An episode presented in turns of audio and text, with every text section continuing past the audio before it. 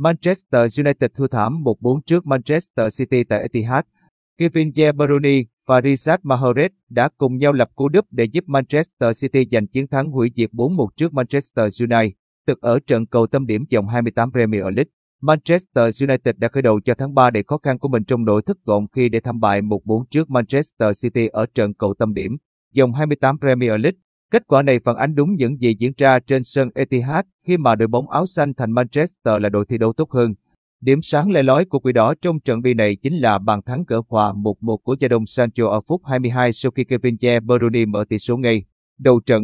Sau bàn cỡ hòa, Manchester United để cho đội bóng láng giềng kiểm soát thế trận và nhanh chóng thiết lập thế dẫn bàn giữa cú dứt điểm đơn tỷ số lên 2-1 của De Bruyne.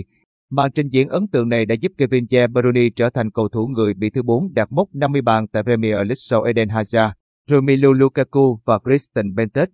Sang hiệp 2, đội chủ sân Etihad tiếp tục giành quyền kiểm soát bóng và áp đặt lối chơi. Man City có thời điểm kiểm soát bóng lên đến 90% và việc họ có thêm hai bàn thắng nữa của Riyad Mahrez. Phút 68 và 90 cộng 2 để ấn định chiến thắng 4-1 là điều không quá bất ngờ. Đây là lần đầu đội bóng của Pep Guardiola đánh bại Manchester United sau 3 trận thua liên tiếp trước đối thủ này ở Etihad. Với chiến thắng hủy diệt này, Manchester City tạm xây chắc ngôi đầu bảng khi tái lập khoảng cách 6 điểm nhiều hơn Liverpool trong cuộc đua đến ngôi dương Premier League mùa này. Tuy nhiên, giờ Citizen đang thi đấu nhiều hơn giờ cướp một trận.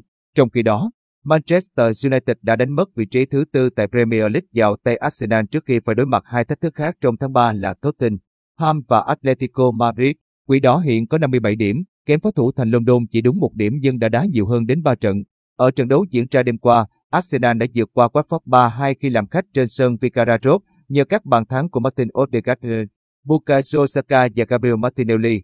Đây cũng là trận thắng thứ tư liên tiếp của thầy trò huấn luyện viên Mikel Arteta trên hành trình tìm vé trở lại đấu trường Champions League mùa tới.